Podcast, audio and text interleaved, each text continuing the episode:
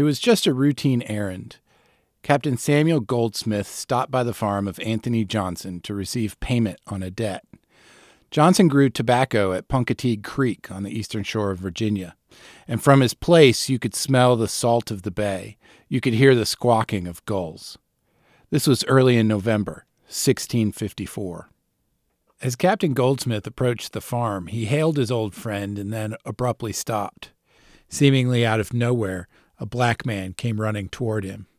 He was waving his arms and yelling. In an unconscious but firm gesture of authority, Captain Goldsmith raised his hand. Slow down, boy, he said. The black man took a deep breath and then explained that his name was John Casor. His master, Anthony Johnson, was holding him illegally. I'm an indentured servant, Casor pleaded. He said his contract had been for seven years, but now fourteen had gone by. Captain Goldsmith shifted uncomfortably in his saddle. He'd known Anthony Johnson for some time now and had no reason to think him a dishonest man. Still, this was an extraordinary charge and couldn't be ignored. Tony, is this true? he asked his old friend. Of course not, Johnson replied. He'd never once seen an indenture for this man because no such indenture existed. John Casor was his servant for life, Johnson said. Or, put another way, his slave.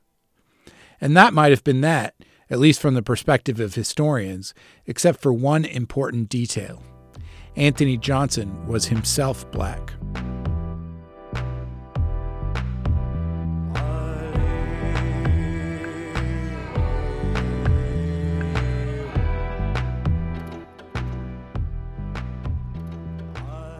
I'm Brendan Wolfe, editor of Encyclopedia Virginia at Virginia Foundation for the Humanities.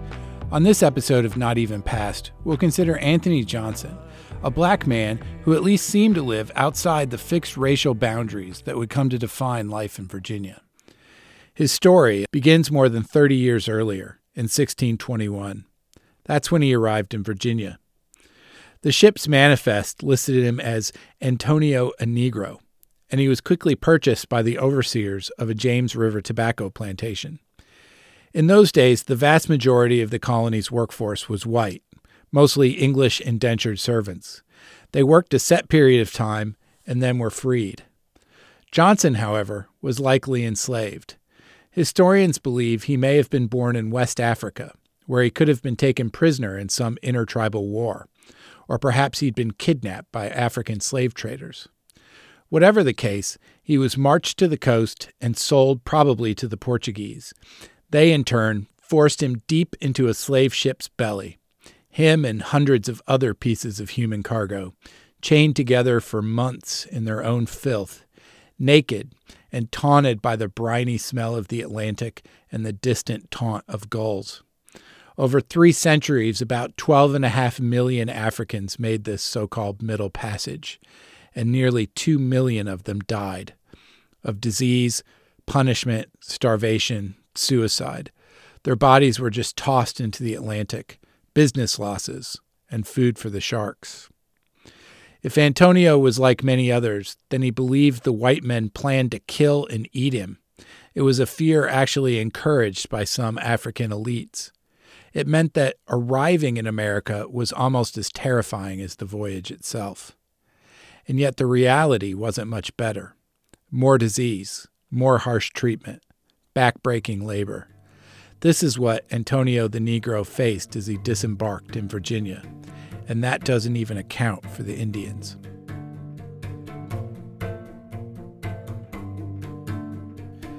Antonio went to work on a plantation called Weriscoyac. It was located just downriver from Jamestown, near an Indian village of the same name. Relations with the Indians had been mostly peaceful since the marriage of Pocahontas and John Rolfe. That was back in 1614. But in the intervening years, more and more colonists had moved in. Englishmen like Antonio's owners, the Bennett family, established plantations and began to plant tobacco for export. They traded some with the Indians, and on occasion, Antonio saw warriors come and go from the plantation. Sometimes they even stayed for a meal. All that changed on March 22, 1622, just a few months after Antonio's arrival. That's when he witnessed a small group of natives come as if for breakfast. Instead, they killed the Englishmen with hatchets. That morning, the tribes, their land occupied by foreign invaders for 15 years now, did this all up and down the James River. They wiped out nearly a third of the colony's English population. That included 52 men, women, and children at the Weriscoyac plantation. And yet somehow Antonio survived this too.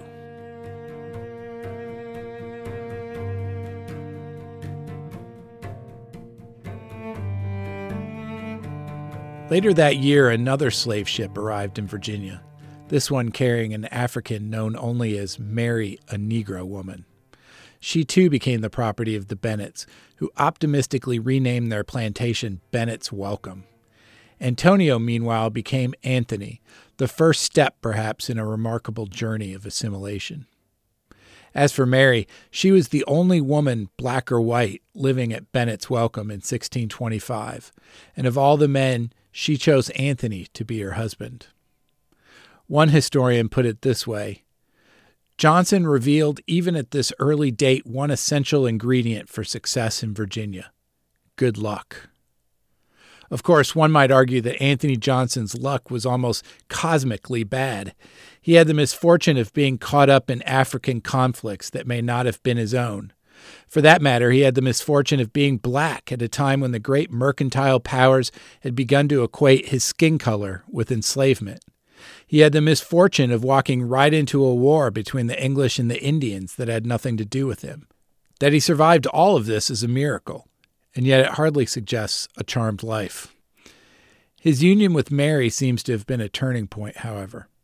They remained together for the rest of their lives and had at least four children.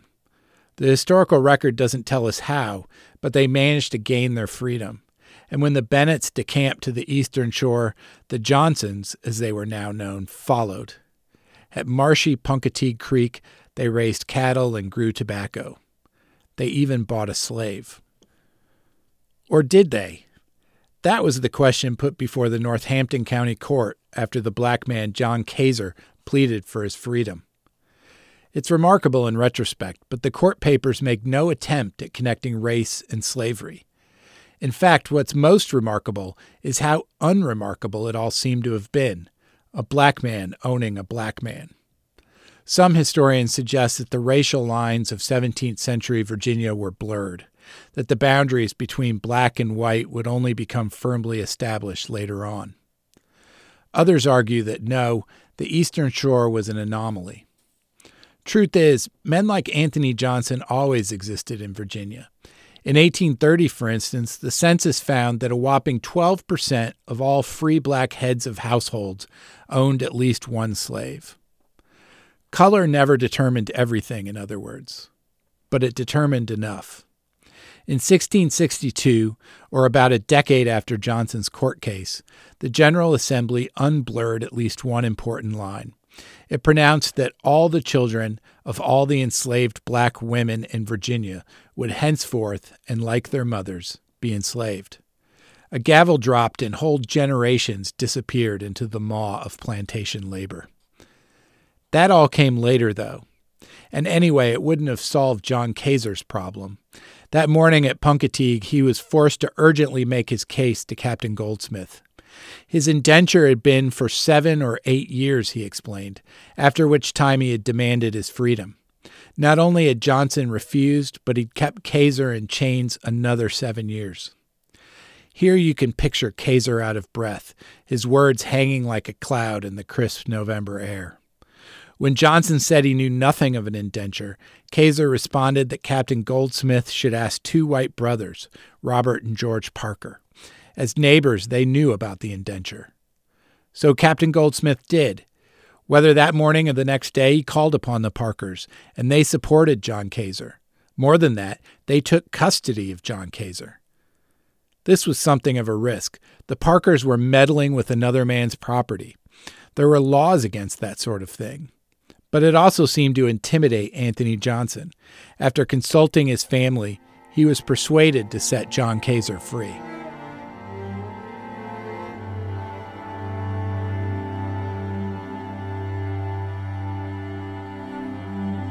Perhaps Anthony Johnson was not as secure in this new white world of his as we had supposed. A year before, he and a neighbor had disagreed about something different. In this earlier instance, it was about a cow. The county had appointed two mediators. They were Captain Goldsmith and Robert Parker, as it happens, and they had found in Johnson's favor. But now, when directly challenged by these same two men on a different issue, he backed down. The reasons for this come easily, at least from our perch hundreds of years later. Johnson was black and they were white. One must walk carefully in his shoes. His family understood that, even if he didn't. What's more surprising, perhaps, is that Johnson soon changed his mind. He overruled his kin and filed suit for the return of his slave. The court made its ruling on March 8, 1655. John Casor Negro rightfully belonged to his master, Anthony Johnson, and should be returned forthwith.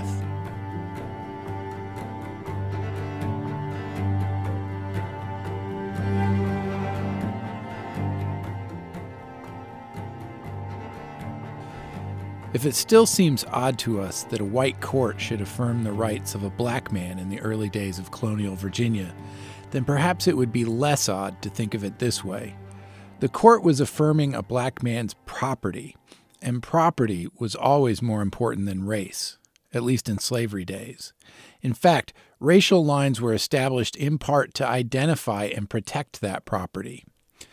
But how could Anthony Johnson, a man ripped away from his family in Africa, a man who survived the unspeakable horrors of the Middle Passage and labored under threat of the whip for years, how could he claim John Casor Negro as his slave?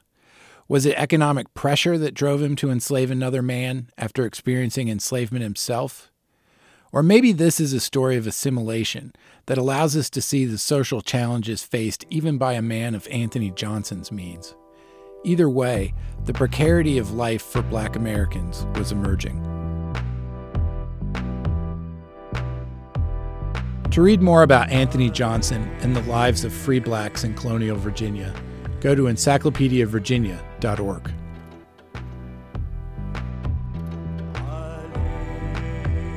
Not Even Past is a member of the Teej.fm podcast network. Find out more at teej.fm. This podcast is produced by Miranda Bennett.